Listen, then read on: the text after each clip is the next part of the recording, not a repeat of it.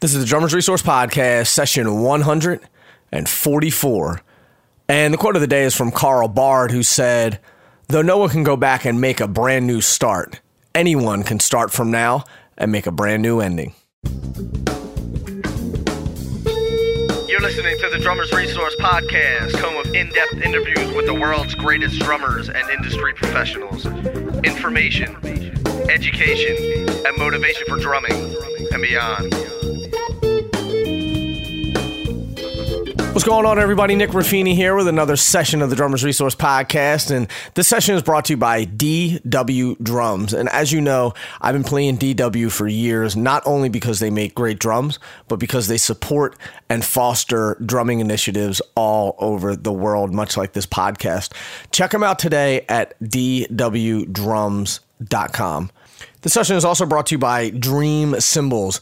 And I'm sure you've heard of Dream Cymbals, but have you heard of their new Ignition Pack? These are handcrafted cymbals priced for the beginner and made for the professionals. And they encourage drummers to start your engines. Be sure to check them out today at dreamcymbals.com.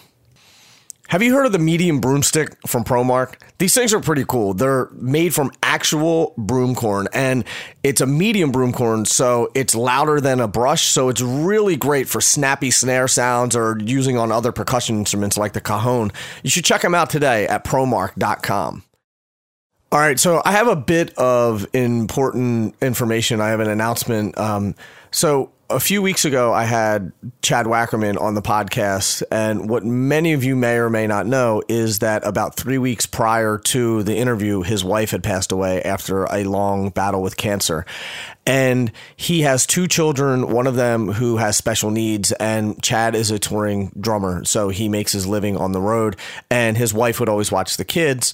And now, in order for him to tour, and because he has to cover expenses of the funeral and, and, and medical expenses and things like that, he he can't tour and not have 24/7 care at his home for his child with special needs. So DW has actually started a fundraising campaign to raise money for Chad and this is something that's extremely important to me for uh, numerous reasons. One because DW has been so supportive of this podcast and been providing this podcast for all of the listeners for free and they're going to continue to do so in 2016 which is amazing. Also, you know, obviously Chad was was awesome enough to come on the podcast. And all of these people do this for free. Like all the the guys that come on the podcast, they do it for free, and they share their time, they share their knowledge for drummers out there. And like I said, and DW has been supporting this for so long, and so now this is my time where I'm going to ask all of you to give back and give back to DW, give back to Chad, and donate some money to to this cause. Uh, you can donate as little as you know five dollars if you want to. And what I'm going to do, I'll leave a URL in the show notes for this podcast. So if you go to drummersresource.com forward slash session one four four, all the information will be in there. Also, I'll tell you the URL now it's youcaring.com forward slash Chad Wackerman. So youcaring.com forward slash Chad Wackerman. Like I said, I'll put it in the show notes at drummersresource.com forward slash session one four four. And again, I just encourage you to please, uh, you know, put yourself in, in his shoes and, and just kick in a little bit of bread. It's the holiday season, and now's your chance to to do something good. And I don't I don't mean to, uh, you know, tug on your heartstrings at all, but this is something that's really, really near and dear to me, and I would really appreciate it if the drummers resource community could come together and and show some support for for just the cause of of what all of these drummers are adding to our lives on a daily basis. So. Thank you for that. And uh, again, youcaring.com forward slash Chad Wackerman to donate. Also, uh, DW is selling some some drums that are signed by Max Weinberg and signed by um, by Ginger Baker and by Jane's Addiction stuff. So just check all that stuff out uh, through DW. So let's get into this. Uh, this it, it's not an interview. This is a special edition, and I'm actually I, this is really cool. As you know, I never really talk about technique. I don't talk about you know playing styles, conceptual ideas I do, but I don't necessarily get deep into like actual uh, uh, playing things or lessons or anything like that. But this is something that is really, really important. This is the shuffle. So I have James Gadson, and Tony Braunagel, and they talk about all of the shuffles, the the differences of the shuffles, and sort of how they came about, and how to play them, and all sorts of things. So they're playing all through this as well, and it's hosted by Don Lombardi, and they do this at Drum Channel.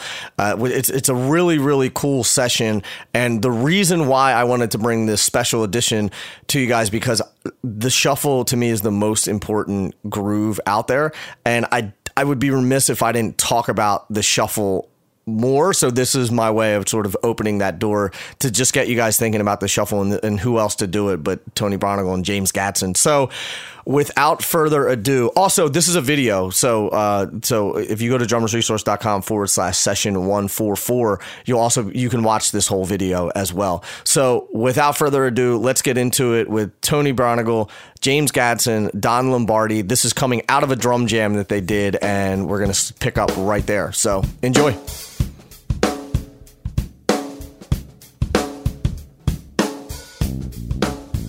James, I caught a lot of uhs on the bass drum there, which I got to ask you about. I got some questions too.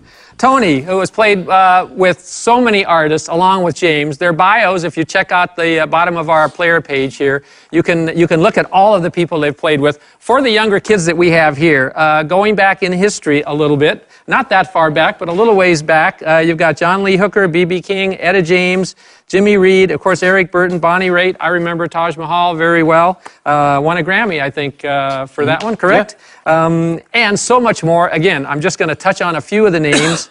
Mr. Gadson, uh, the, probably one of the most recorded drummers in all of R&B history. Um, and you can't just mention a few names with James. He actually did a show here on Drum Channel with us, which is posted. Uh, it's one of our on-demand shows. And at the beginning, I went through a list of them with Curt Bisquera, and we just kind of took turns reading back and forth. So check that show out those shows are going to get more into the person of James, and uh, Tony's going to come back and do more with us. Tonight, we're really kind of into the shuffle.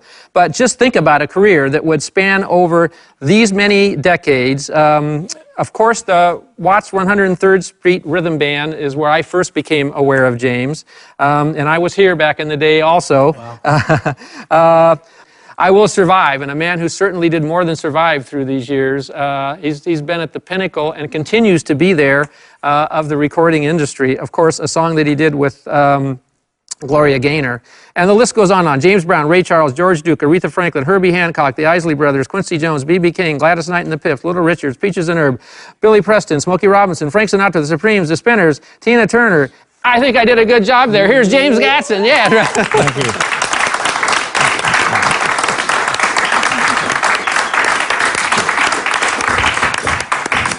Why don't you guys talk about uh, the double shuffle, which is a little bit what you started with, right? Yeah, well, we started we, that. We started there. Go ahead, James. Yeah. Well, uh, you talk to him. Okay. Well, I mean, I, gr- I grew up in Texas, and when I started playing, I mean, I jumped off the deep end. My first professional gig when I was 15. I remember the saxophone player, saxophone player turning around. I was brand new. My first gig, I was completely green. And I'd been learning how to play certain rhythms that would fit into the style of the rhythm and blues that was going on at the time, some six eights and some uh, the dog beat. Remember the dog? You know, you had to know that beat. Right. But the shuffle was really important, and you swung it or you played it with a backbeat, or you know, I really got more into the backbeat side of it. So I kind of developed my my my double shuffle with a lot of left hand in it, and and a lot of different variations on the right hand. And I call it a double shuffle because it's you're doubling up basically with both hands. So, but I'm putting a backbeat on it. And then I, there's different variations in the bass drum. You can play it like this. Or you can take it to just. And it creates different dynamics when you use them different ways. If you pulse along soft with the, the bass drum, like get to the last part.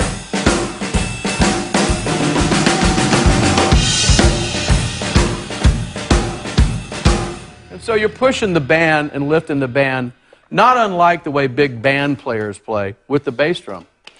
Um, so I, I just developed this thing with the left hand that for me I, I really feel like you've got to be able to like to make that double shuffle really pop with the backbeat which makes it drive better and then it gives it this push and pull swing you got to really be able to get the left hand together and i worked for years doing it and uh, i'm still working on it you know it's like a, it's not perfect yet even though i can probably do some things with it you know i've got some facility with it but uh, and it's not real clever. It's just it's just it's just a matter of touch, you know, which I'm sure James is going to hit upon later on. Certain things that he does that have to do with just the reflex of the stick and your hand and the wrist and everything.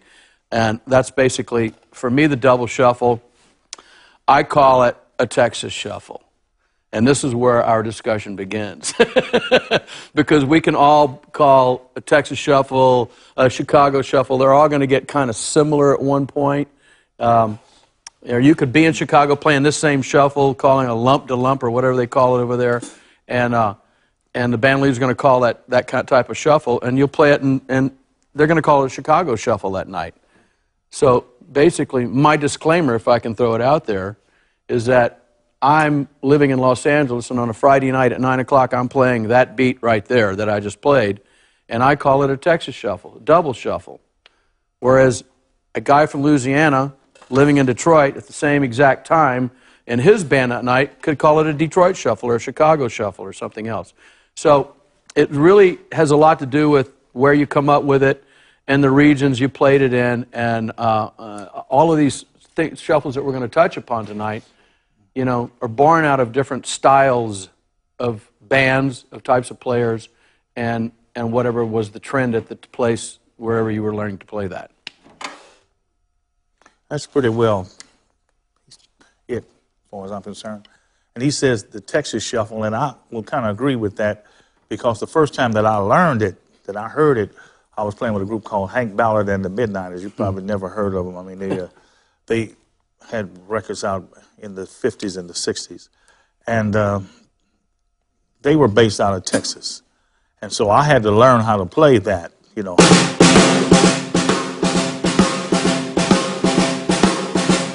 with the backbeat in it. So that, I, would, I would say that's a Texas shuffle. Yeah. At, at one point, you were, uh, years ago when we spoke about this before in just our conversations, we've been friends for a long time, and he's been a mentor of mine, though he didn't really know it. I mean, you know, it's like for years I've been watching him, and, and, and I knew basically what James has done for, for many, many years. And so, you know, we've had discussions over the years. At one point, you said that you were counting it in 12. Were you? Yeah, well, I, you know, uh, from you know, you heard the shuffle has so many va- va- variations. You know, we were playing kind of fast, the double shuffle. Right. But you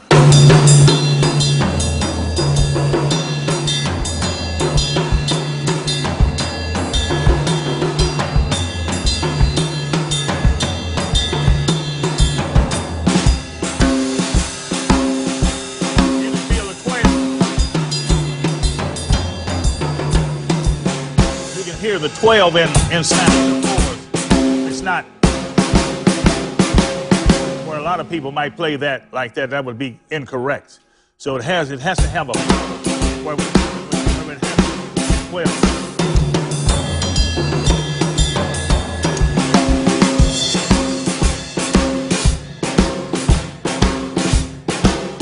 So that's what I was that's what I was Well, that speaking makes about. that makes total sense when we talk about kind of when we've had conversations also about the origin of this beat and this groove, and uh, where it came from. Did it come from West Africa when the slaves came over and up the Delta and everything? I mean, somehow it had to, by osmosis or whatever, it had to creep into the culture, you know. And when people started playing blues, and then and what we called let's just say, the birth of the blues shuffle at some point here, whether it was in the Delta or whether it was in Chicago or Texas, Louisiana, you know, down the South, that it comes from a root that you can play what you played to, the, the 12 or a 6 thing, sounds pretty African to me. right. You know what I mean? You could superimpose that in an African song pretty much, you know? It's like.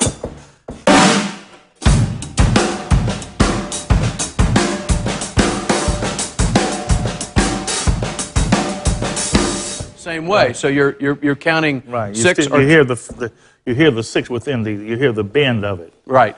and know, what and so- what you said, if, if, if you don't, if you if you imagine that the, those note that that time signature within the time signature and those notes inside it, if you imagine and don't play it and leave that space, Right. then you give it the right feel as opposed to the strict way that you Right, if you play it, it's not going to feel relaxed. It's Right. not going to relax your body, and that, I think that's what it kind of had a relaxation that where people would move to these different things. I think you had mentioned about uh, Indian group in South Carolina that had entered South Carolina, North Carolina, in the Carolinas that that uh, mixed with the slaves. Yeah, they they had mixed uh, the, the Tuscaroran Indians had mixed with the uh, with the African slaves, and um, and which happened not only there but in other places. But apparently, in this particular area, a lot of uh, a lot of great blues and jazz musicians came out of the Tuscaroran tribe.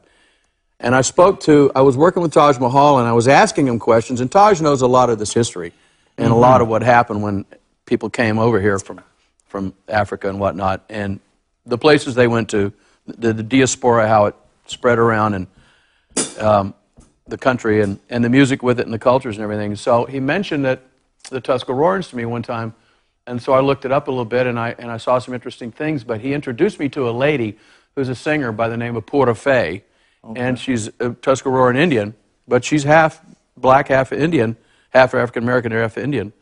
And she said that she's, uh, you know, Taj said, talk to Pura Fé about the shuffle. So I went to the side and talked to her a little bit about it. She goes, my mother and all of the women in our tribe, or back when I was a kid, when they were working or doing anything or walking or going anywhere, they always walked in the shuffle pattern. And they always used, it it's like anything they did, they were always, it, it was kind of their little motivation. And they always use a shuffle pattern. I don't know if I'm telling it exactly correctly as she did, but this is what I got from her that she goes, Oh, yeah, I've been doing the shuffle since I was a little kid, you know? So it really, that, that to me, that shows that it really did creep into society and cult, well, not society so much later, culture through, through uh, from, from that root when actually came from the tribal thing, pretty much. So. Taking the, the basic shuffle that you just did, the double shuffle, uh, maybe touch on the difference between that and the Detroit shuffle. Is another one we're going to cover? Well, I'll show my Detroit shuffle, and then and then and then and then I'll remind James of another one we spoke about. Okay, okay. uh, I, I I use an example of uh, that Marvin Gaye song. Um, How sweet it is to be loved. yeah, by that's you. that's a good one. right.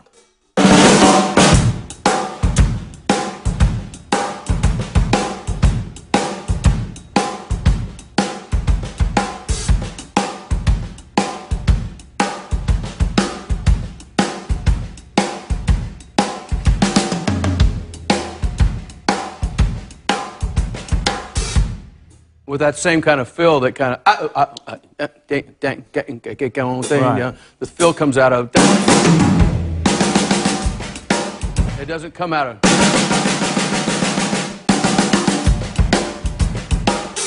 So that's when I say Detroit Shuffle, that's the one that sticks in for me.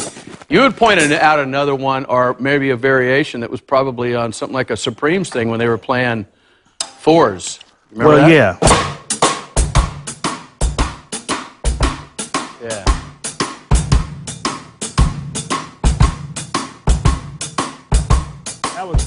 Baby Love. You, you heard Yeah. that? Baby, baby.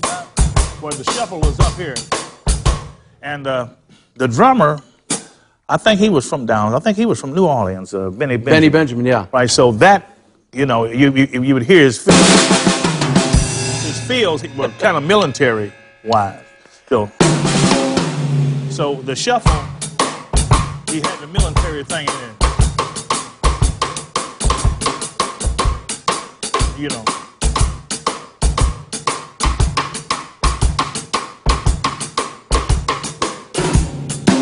You know, so that was another, you know, as long as you're hearing to a degree, or, or if you're feeling that, you know, like he had mentioned the De- Detroit thing, and they played it like they played it like this.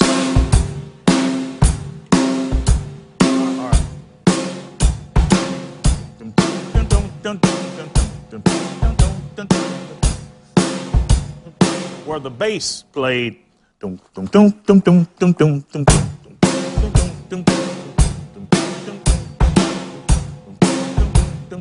Well, it still had the shuffle in it, you know. But that was another way that they played it back there. And, and, and a lot of what uh, people had to play was, uh, or drummers had to play, had to do with what the bass player played. Right. Or what the band leader was looking for, or what the artist was looking for, or what the song asked for. And the reason why we, I, I- we have to like put a little lid on that and call that Detroit is because it was recorded on so many great hit records over and over and over and over and over and over. I got to give it to them. I got to say, all right, that's your shuffle. You know what I mean? Even though Benny Benjamin's probably from Louisiana Right. That's right. you know, and and the bass player was probably from Alabama or someplace like that. But it didn't matter because once it went up the river, it just went up and it spread all over the place. But that's why I call that the Detroit Shuffle. And we've had this discussion before that I, my side of it is my plate, and hi- and his is you know adding to that that whole pl- platter, you know, of, of what that shuffle is all about. and he probably probably played on both records. So But you know, also heard that Marvin Gaye sometimes played on some of his own records, Right. played drums on some of his own records. he did a. the, uh, he didn't do any shuffles though. No, But uh, I think Benny might have played on both of these records. I'm not sure. But you could tell also by, by, by the fills. You could uh, you could somewhat tell by the fills Right. that it was Benny Benjamin or that other drummer whose name I can't remember who was late came in later on. But those those fills are so Right. you know. All of these drum fills that came out of this, th- these Motown records, and people, we've been doing them since, and there's probably hundreds of other guys that would just reach out and do those fills because they Right. they've heard that music played over and over and over, especially if they're playing rhythm and blues or whatever. So, I got to encourage all the students uh, to record themselves. Yeah. Because when you hear these gentlemen play this, uh, and you and you see it written out, and you go home and you play that beat, and then you hear yourself play it, and you hear them play it, uh, that's where the lesson really is. You know, you have to really listen to where the feel is and where you're getting it from. Uh, I think in hearing about the culture, you know, how deep you are steeped into the culture of it, listening to all these other drummers, uh, which Sure. is how it came to you, and now you guys are listening to them, how it gets passed on. yeah.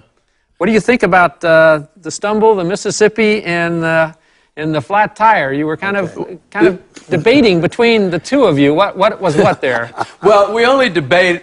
I mean, we're going to play it differently because James going to play it his way. I'm going to play it my way, according to his experiences, and me according to my experiences. But basically, uh, this again shows you how different it is from city to city or region to region, where one band uh, leader would call it a stumble shuffle, which I call it, and the next guy's going to call it a flat tire shuffle. And while we were discussing this earlier, James goes, "Well, I thought that was a Mississippi shuffle." So, so you know, the, the names kind of go all over the place, but the beat is, is kind of similar. Uh, the, the, the type of shuffle it is is similar.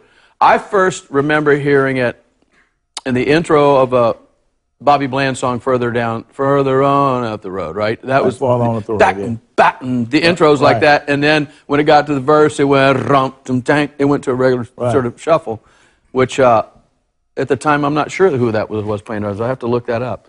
Um, and then I also heard it on T-Bone Walker records because he, he used that a lot. Right. You can also hear that in in uh, uh, Louis uh, Louis Louis Jordan stuff. You know, going back even further where they played it, and so um, for me, I recorded that on a few records, and one of the records that I recorded on was a Taj Mahal record. Uh, I think that re- no, that one got nominated for a Grammy, but we did uh, "The Hustle Is On" with a T-Bone Walker song. Okay. So, and that was kind of up, but you maybe the tempo has something to do with how what you call it. You know, maybe this is stuff, and maybe this is flat tire. That's very. it- it I mean, I, I'm just Yeah. I'm thinking on my feet right now, Me too. or my butt. Yeah, I think so. Well, by the time it got to Kansas City, when I got it, it um,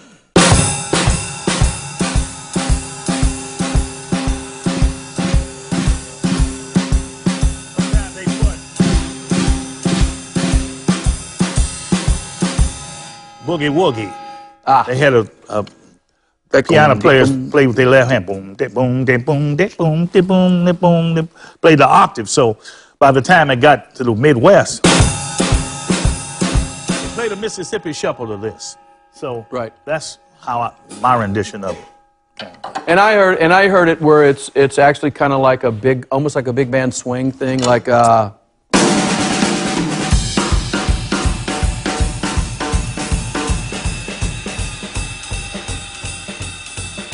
Were you play, Were you playing a ping-a-ling like right? You know.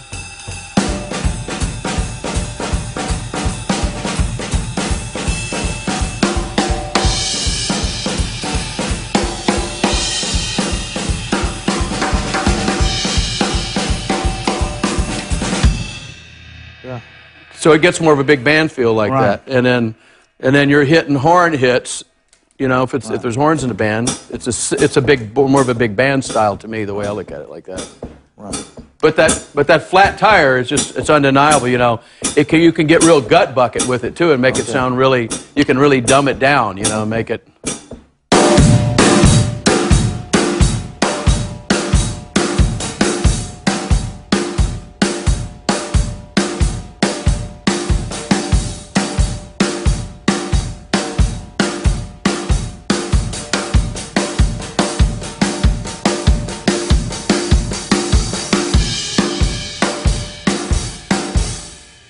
Sometimes your fills are born out of what you're already playing. Right. Right? I mean, because you're trying to keep it rolling when you're building dynamics to a point where you want to get to letter B, letter C.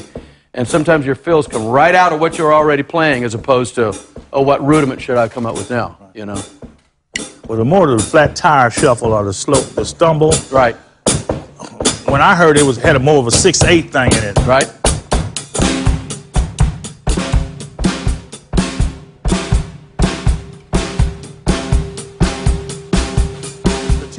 Lot to do with it. You know. You don't, you know.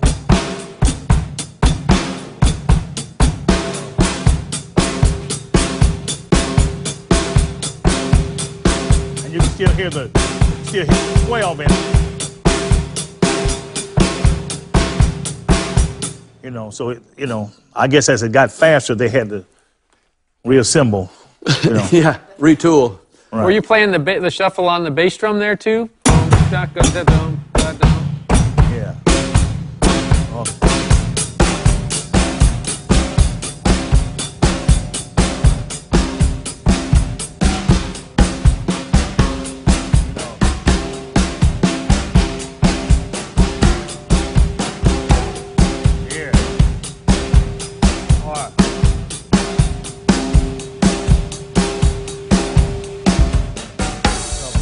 Fact, just yesterday, I played on a Harvey Fuqua Etta James track. Uh, the way you love me. Uh, you've, you've heard this song a hundred times. And, and uh, it, it starts out.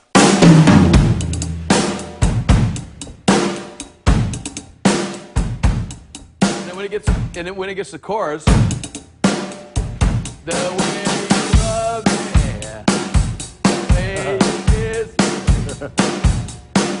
So it was really cool. It, it incorporated both with the 6-8, 12-8. Well, that's 6-8 to me, but and and then this, the stumble. Playing the uh, the shuffle on the bass drum, uh, which you're kind of calling the flat tire. Uh, I don't know if Peter Erskine knew that he had a flat tire back in the weather report days, but we looked at a little bit of his lesson uh, this afternoon, and let's take another look at that again, and then comment on his interpretation of the shuffle. Okay. Let's great. play that clip. Sure. excellent.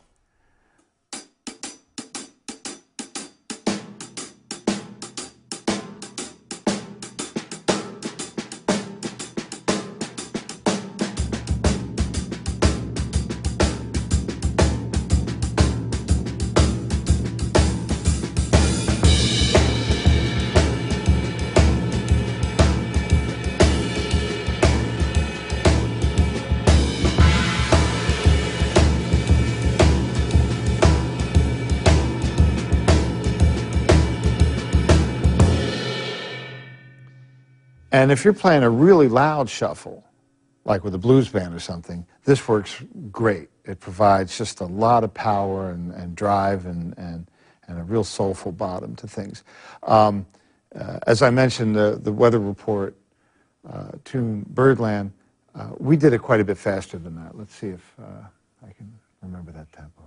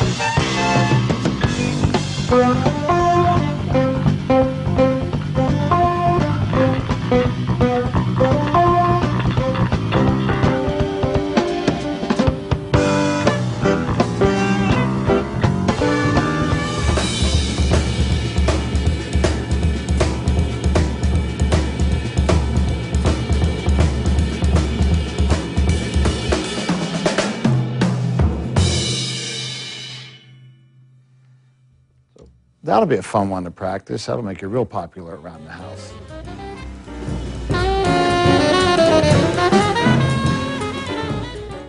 Peter Erskine's uh, masterclass uh, here on Drum Channel. Speaking of which, uh, check out all the lessons that we have masterclasses, Secrets of the Pros.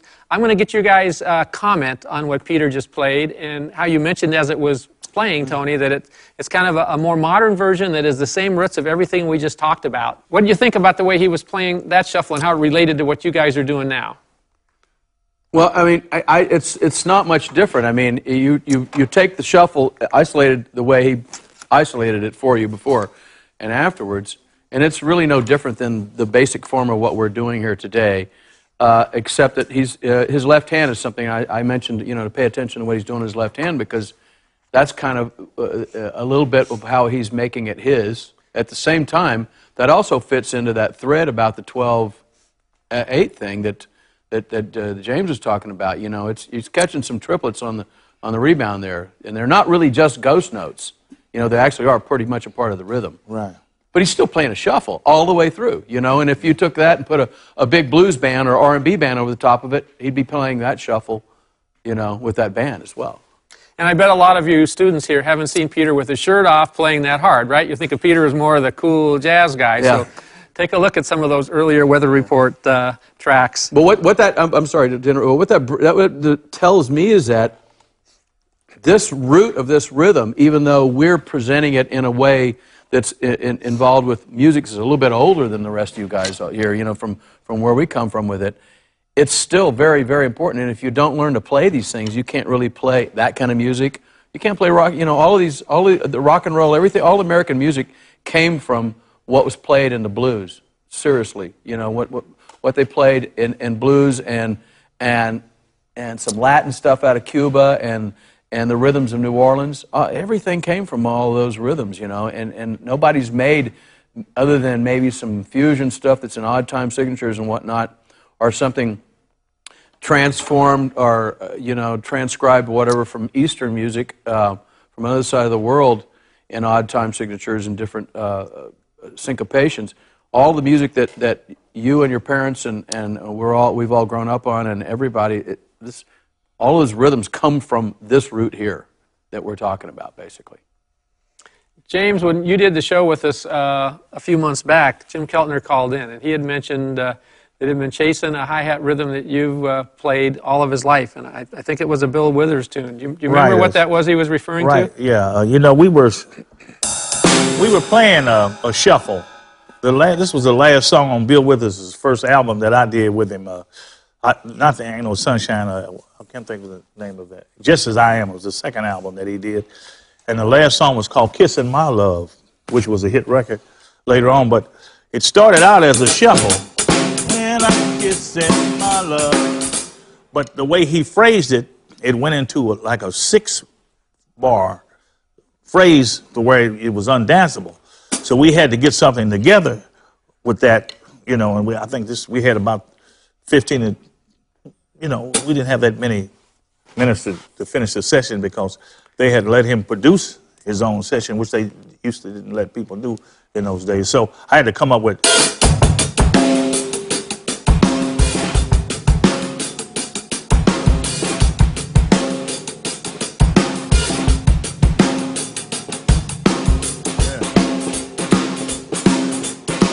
he was slow, so so I so I had to say, you know, you know. So if you can hear the shuffle on the top, you know, that was what he had called. Very cool. Very cool. You chase it down. Pieces of history here, huh, Tony? Yeah, well, you know, and, and, in, and in James' case, it's, it's on a record that you can hear. You know what I mean? It's like it's so easy to hear all these things he's done. It would be much faster. I mean, it'd be, you know.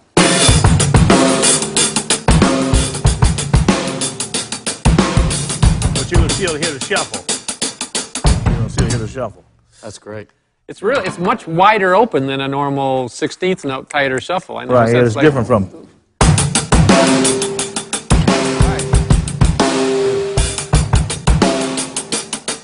Swings. It's got a swing. Yeah, It has a swing. almost Yeah. jazz cymbal rhythm feel Right, to right. it. Chicago shuffle is that just uh, terminology as it gets up to Chicago, or is there a Can, different? can we segue into the Pur- Purdie thing? Yeah, let's from do this that. because that's it's like that's that's really kind of. Uh, it's it's kind of similar to.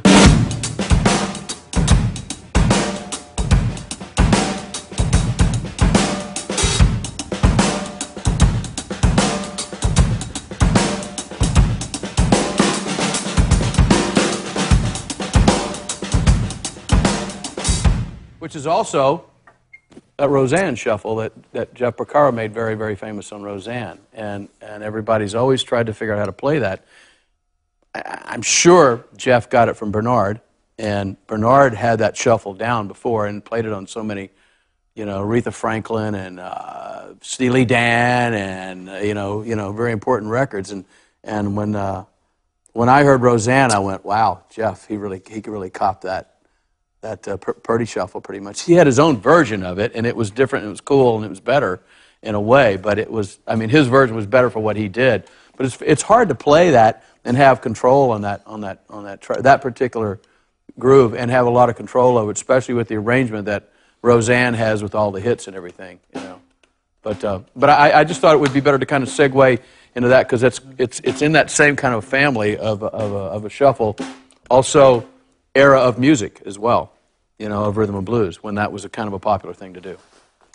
So as as music evolved and it got more into rhythm and blues, um, I see a question that we had that, that came in.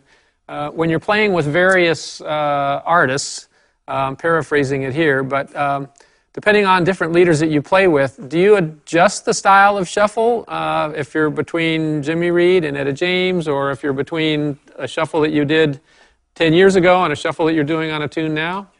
Yeah, a lot, would you? I mean, Yeah, uh, it would definitely because of the nature of maybe the rhythm, the bass line rhythm, the tempo has a lot to do with Yeah. it, and the way that they're phrasing when they're singing. I mean, that's what. I'm, yeah, I mean, yeah, and also volume is going to have something to do with it. Oh, like, yes, you know, if you're volume. playing, you know, if you're playing with Jimmy, Jimmy was quiet. He didn't play loud, you know.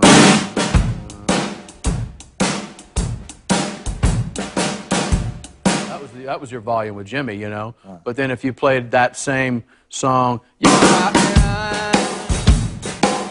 know, you played with a louder band, then you would change it a little bit depending on is the guitar player loud or is the band loud or there horns in the band. But if it was a simple little four piece or five piece band or whatever, you could bring the volume down and your attack is going to be different.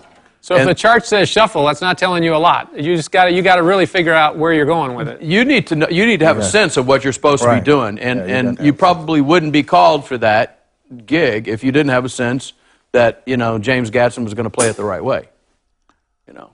Well, you know, music has changed a lot, and uh, it's good that you gentlemen, uh, ladies, are here tonight to see where this evolved from this shuffle. Because, like you were saying, it really has a lot to do with all the other rhythms that you play. You know, I think I did on Steely Dan. I played a shuffle. Oh, beau- beautiful world of me.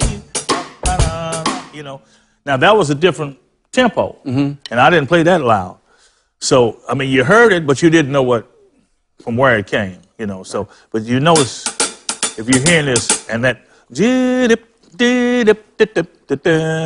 pattern that they Right, right. played on that, it showed that it had the shuffle type of thing in it. You know, it moved a certain way. And So- if you're and if you're a, studio musician and you're getting hired to play in the recording studio with people that are writing songs like that and everything, you're not there to show off. You're not there to show people what you have. You're there to make a pulse that that that fits in with the the, the the the style of the song and makes the singer sound great. It makes the band sound good and play good. You know, you're not there to like be the guy that's like I nailed it, man. I'm you know I'm the cat. You know, it's not about that. It's it's more of a a numble team kind of spirit when you're playing in the studio. So James played that there as opposed to like hitting the drum hard because that made the track and the melody work really well. Therefore, that band leader or that producer or that arranger goes, "Well, I want James to play on this because they're gonna, they know what James is going to do." You know, and a lot of times, it kind of an answer to this question is that. Uh, uh, um, in answer to this question is that that's, an, that's answering the question that that band leader is going to hire you because they know you can cop that style in there, as opposed to a guy who's hitting hard and playing a lot of notes. The last one we have on our list is the Sanctified, and then I want to get to some questions here. Okay. How did that evolve? Boy, I don't know. man, I, I, it's that's this is the shuffle from out of another planet. I, you know, I've asked a bunch of people about where it comes from, and and, it's it's sanctified because it was played in the church, and so we call I call it sanctified shuffle, and I and I assume that's why it was called sanctified shuffle. And I would imagine that a, a congregation on a Sunday uh, afternoon that was really when they're really wound up playing with this with this particular groove.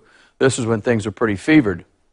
Well, the first three songs I ever heard it on was uh, "Turn on Your Love Light," uh, uh, Bobby Bland. It was Bobby Bland. It was uh, John Jabo Starks was the guy that played this, and and I don't play know. with James Brown. And he played with James Brown as well. Right. So he brought a lot of really funky stuff to James. But when he was playing with um, with Bobby, he came up with this, and it goes.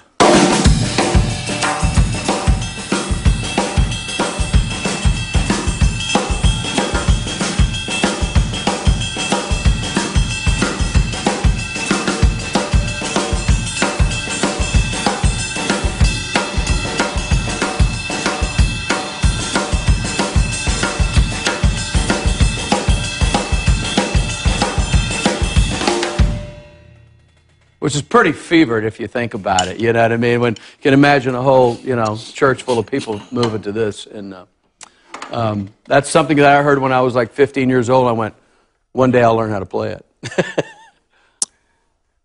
James, you have a version of, uh, of that? Uh, No, I, but I, I- I think it came from. Play your thing, and I'll show them what I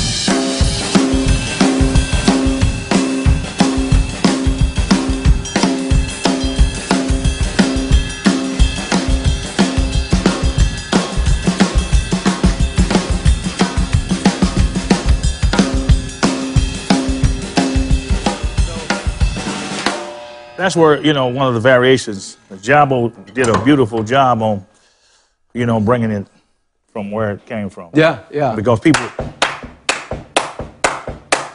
you know, you can feel like there's a two, what we call halftime or a two beat, mm-hmm. you know. So Yeah, it's, it definitely comes out of a two beat.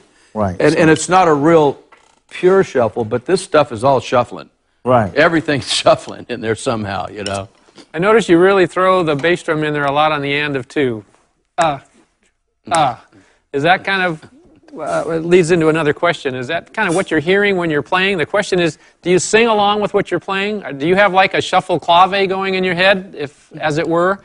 Not the clave pattern, but I mean, yeah, yeah, yeah. And, and, and if I hear it on the bass, or if I hear it in the keyboards, or I hear, it, you know, as a part of the arrangement where that that uh, that rhythm is is is indicating you need to go with it, or play something to it, or play off of it, you know, uh, yeah, that's I, I would say.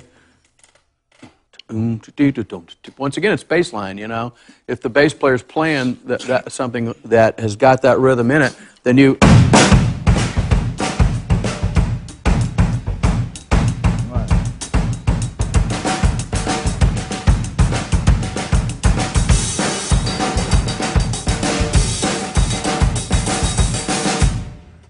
and then the jazz people said.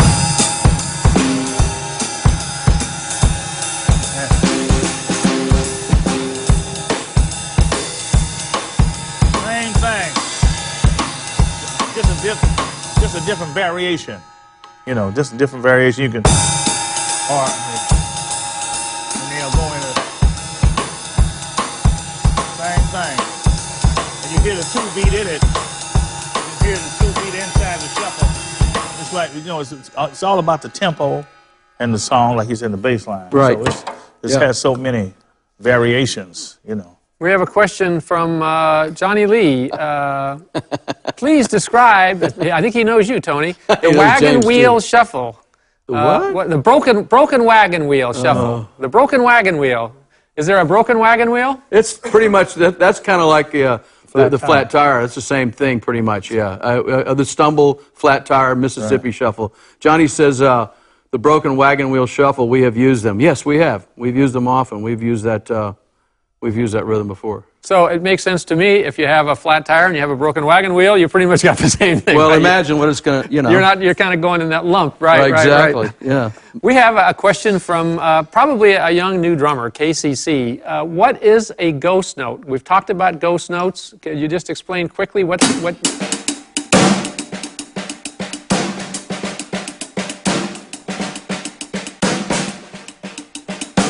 These are all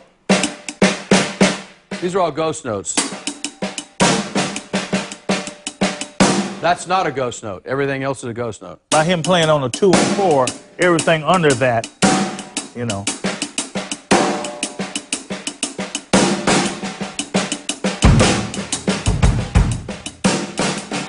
And there's a lot of those in the Purdie Shuffle, and there's a lot of those in Jeff Porcaro's version of Rosanna. And there's a degree of technique you have to have in order to do that, which we have lessons on the site uh, in the DC Academy by Ralph Humphrey, who shows you how to play accents, keep your fingers closed, keep the stick down, open your fingers, and play those grace notes or, or ghost notes, which, which you guys have, have really perfected.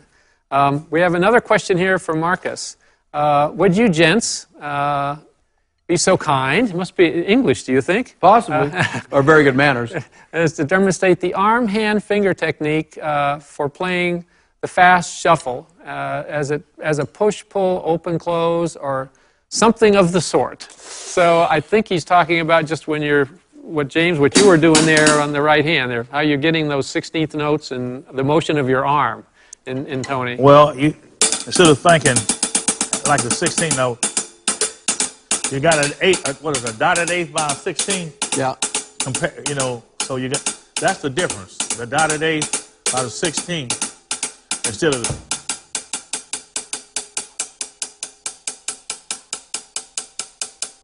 That would be the difference if that's. what you Is he saying. asking about the technique of doing that? Yeah, How- I think more on the the technique technique. of it, yeah. Like you know, I, I, I don't I don't play that. I mean, I'm I'm playing kind of Moeller, and I for a while I, and Spivak a combination. I don't really teach or prescribe that you have to do one or the other. It's like um, it's like when you go see Dom Famularo, he shows you all of them, and he's figured out the one that works for him, and he says that the one that works best for whatever you're playing at the time is the one you should be playing. You know, and I kind of feel the same way. For a while, I always tried to keep this fulcrum here uh, uh, with the, the index finger and the thumb. And now I think it's helped me in a live situation uh, to move it to my middle finger. And I think I'm getting a little bit more durability, endurance, and a little less wear and tear on certain muscles in my arms by bringing it to the middle of my hand. It also helps me with my balance a little bit more. So if I'm playing quiet, I got quiet. And if I'm playing, I got loud. And so, far as playing fast and keeping the fast,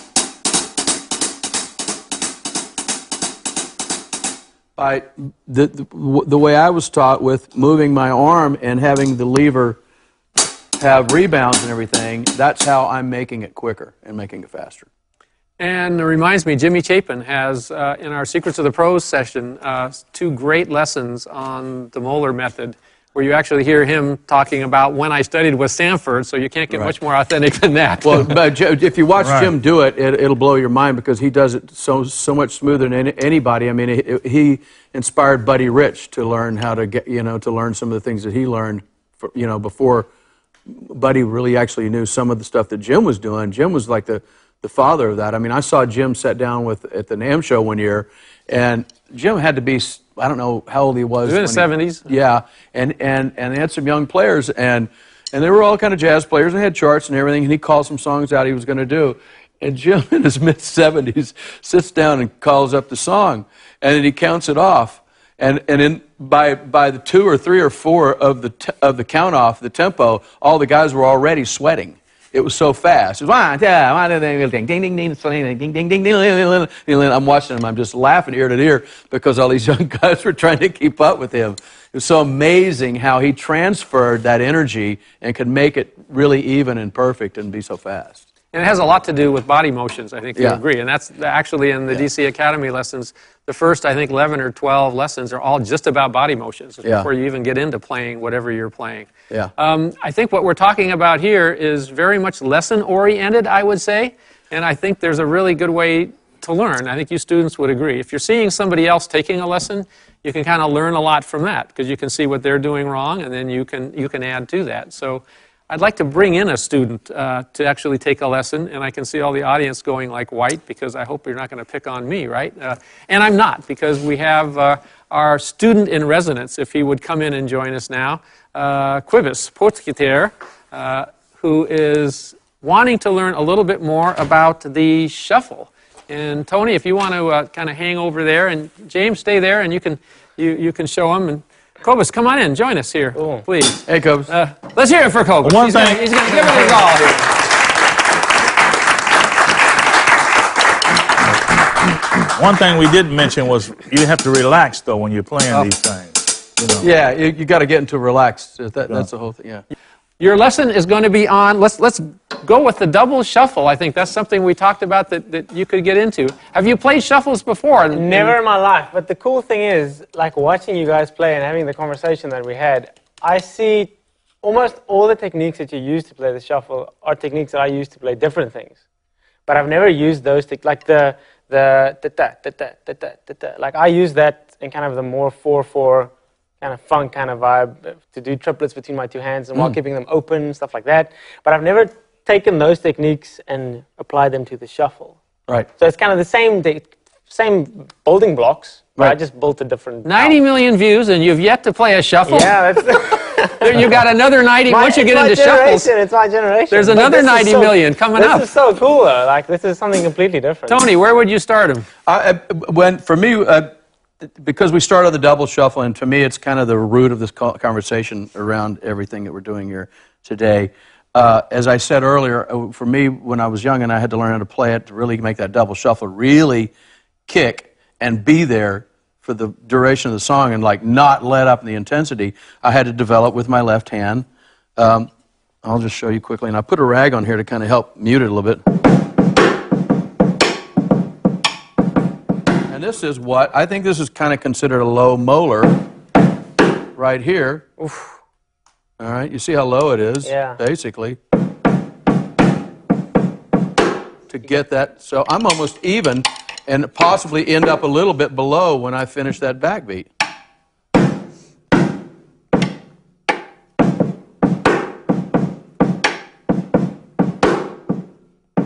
And the, First two strokes go up, da, da, and the second two uh-uh. come down.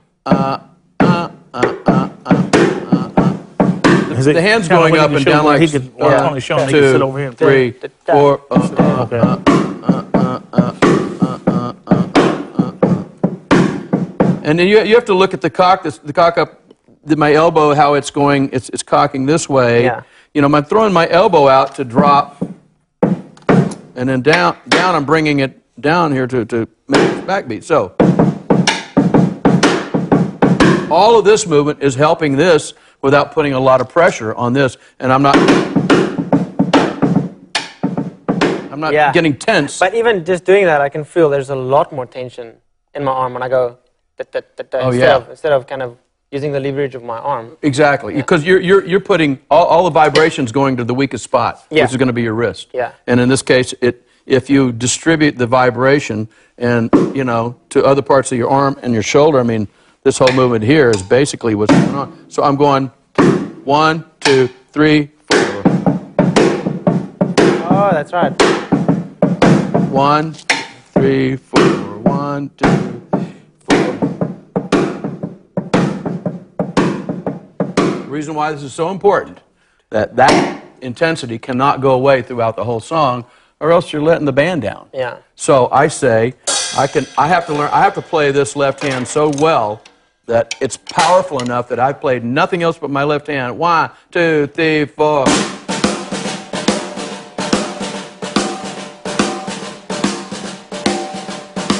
I could leave the rest out and the band could play just Yeah. to that one, one hand right there. Yeah. That's why it has to be that, um, That's cool. that powerful. So your turn. What's what's the kick pattern though? Oh, you want to know kick pattern too? Yeah, well, the kick pattern could the, be. I see well, the right hand just the. Let's just let's just go let's just go with this. Just go to fours. Keep it simple. Make and, and match it. Oh, okay.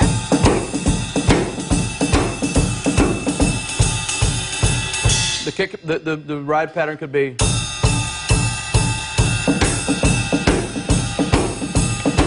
It, it could be ping a ling.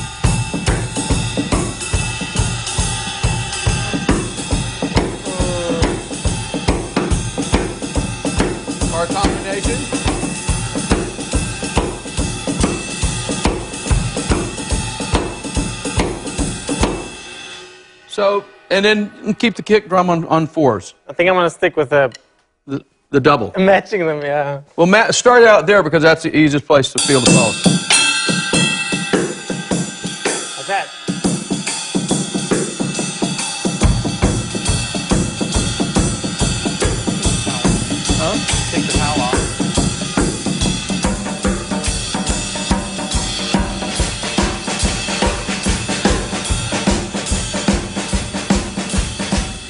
Now swing it a little bit more. Yeah, that's the thing. That's Ah, what I'm hearing. It's okay. difficult. That's, that's what I'm hearing. It sounds so. Go go go ga go go go da.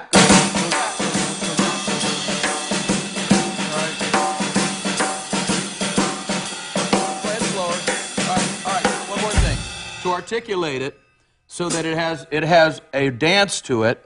That back beat's got to be in a certain place. It wants to be on the back side of the beat or in the middle of the beat, not on the front of it. Yeah. So one, two, three, four, two, two, two, tat, two, two, two, tat, two, two, two, tat, two, two, two, tat. So you create a dance. Yeah.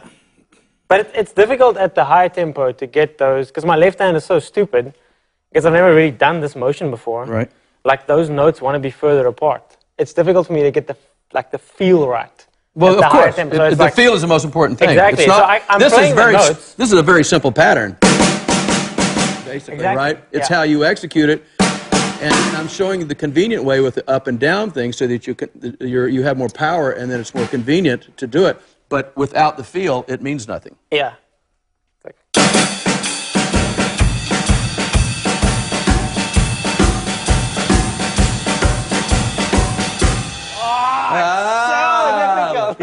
Just slow down for Yeah, Play yeah. a little slower. there you go. There you go. Make it talk. James, we're joining. That's cool. But the other thing you have to admit that that what they are, can't see or what they're probably maybe figured out already is to actually get that really that sweet spot every time. Right? Yeah. Actually, getting that, that little ghost note right before the drum shot is what's to- killing to- me. to- right. Because you have to get the whipping motion just right. You, you do, you Yeah, do. And, and- you don't have to play hard. If it's, Exactly, it's a yeah. one, two, three, four, one, two, three, four, with your ghost notes in between, your rebounds. And then the backbeat, the most important thing is that the backbeat's got to sit in that spot that is the backbeat Yeah. of the downbeat for, with the tempo of the song where everybody's playing, where everybody's, where everybody's feeling, where the band's going, the pulse, of the band, that, that, that, uh, uh, Yeah, and there can't be any hesitation. That's what I'm hearing. Like Right. it needs to be deliberate. Right. Which is, you, you could take for granted that the pattern that we're playing, ah, that's simple. They're just playing a shuffle. Yeah. You know, just play, but to, to actually have the nuance of it being really commanding in, its, in itself as a, as a part. Yeah. Pretty But good, though. It's Pretty the good. same. Thank you. It's the same with the reggae beat that Gil Sharone showed me. It's so simple. The notes are so simple. I can take somebody who can't play drums and probably teach them that pattern in like 15 minutes. Yeah. But the feel is like takes years. Yeah. I think that's the whole point of the lesson here. The feel is what it's all about for all of you students Yeah. that are here. Yeah, you know, you pointed out something really, uh, really important, and then you said my, my left hand is dumb and stupid. Well, we all say that with our weaker hand. Yeah. But you've got to get to the point where you do left hand exercises leading with your left hand, and so that you get so you open up the neural passages. Absolutely. I'm telling my left hand to do this. Yeah. You know, and you can only open those up with some exercises around the drums. Yeah. You know, I have a few that I do and I show people to do, but but I think you know you should really kind of. It's like if you're playing soccer and you're right-footed, the coach is a smart coach is going to get you to try to kick with your left foot as soon as possible. Yeah. They're going to make you kick with your left foot almost all day long until you become good with both feet. Yeah. Well, to do the same as a drummer, you need to work on that left hand so that left hand can actually it frees everything else up because it does a lot of different stuff then, you know, Yeah. as opposed to James, what tips would you have for uh, for Cobus? Uh, new student getting Just into relax more and, and I, I, you know, these rhythms speak. And uh, I would just, Tony showed you, he showed you what it was. I was just slow it down until I got the feel of, you know, Yeah. especially where you get, where you get that backbeat. Slow it down. Slow it down where you can hear it. You listen. Yes. Listen. Listen. No.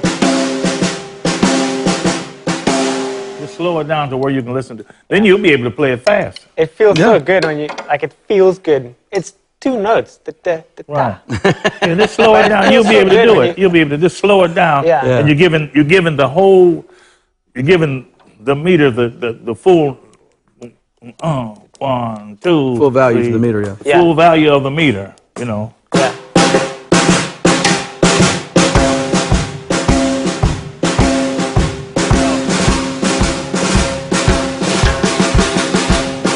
That's basic, right? Yeah.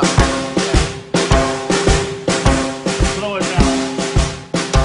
Slow I, it I also I also suggest that you do it in front of a mirror because it's such a simple That's a exercise. great. Actually, that's a yeah. great you get in front of a mirror and make Right. it look right. After a while, Right. you'll look at it and go, "Wow, I, you know, you're going to look kind of weird doing it Right. first. But get it to the point where you make it look. Do it with your right hand, for example. Do it with your right hand. Go, oh, that's easy. I'm right-handed. I can do it with my right hand. Okay, make that r- left hand look like that right hand Yeah. until it balances out. While I was sitting on the inside, I was kind of mimicking you guys, and I saw the difference between my two hands, and I can imagine that really helps to get the fluidity in the leading and the non-leading. hand. Right. Thank you very much. Oh, you're very welcome. Thank I'm you. Thanks You're going to hear that from my office. I'll, I'll, yeah, I'm going to keep looping that for the next few days. yes, right. It is all Thanks, about the Bubba. Thanks, feel. Okay. And I think that's the big part of the lesson of, of the day, really. It's, it's not as much as what you play, although it's fascinating to hear the history of how these beats uh, grew and where you put those grace notes Right, right. and how it changes it.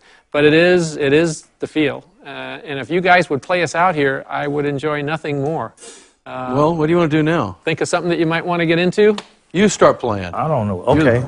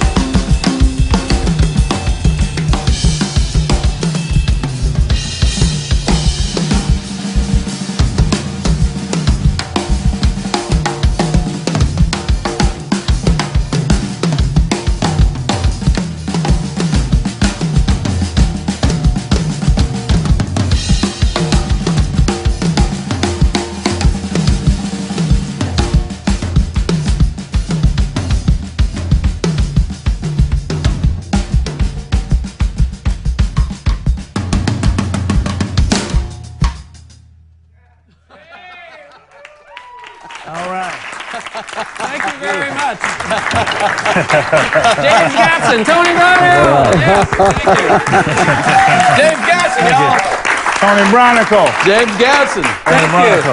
Drumchannel.com. Join us. Sign up. All right. The best drummers in the world giving their time so that you can learn and have a great time too. Tony James, thank you again so much. We'll see you next time. Good night. All right. There you have it. James Gadson, Tony Braunagel talking about the shuffle. I hope that you enjoy that because I really, really love that video, that session, uh, and who else to to teach you the shuffle than those guys. Again, if you would like to donate money to Chad Wackerman's uh, the fund that DW set up, please visit drummersresource.com forward slash session one four four for all of the info, or just go to youcaring.com forward slash Chad. Wackerman. And again, this video was brought to you by Drum Channel. It's a it's a Drum Channel video. So the links to watch the video uh, is at drummersresource.com forward slash session one four four as well. So this was a whole video series that they did that you can check out. Just go to drummersresource.com forward slash session one forty four. And into the next podcast, Merry Christmas for those of you who celebrate and keep drumming. I'll be talking to you soon. Peace.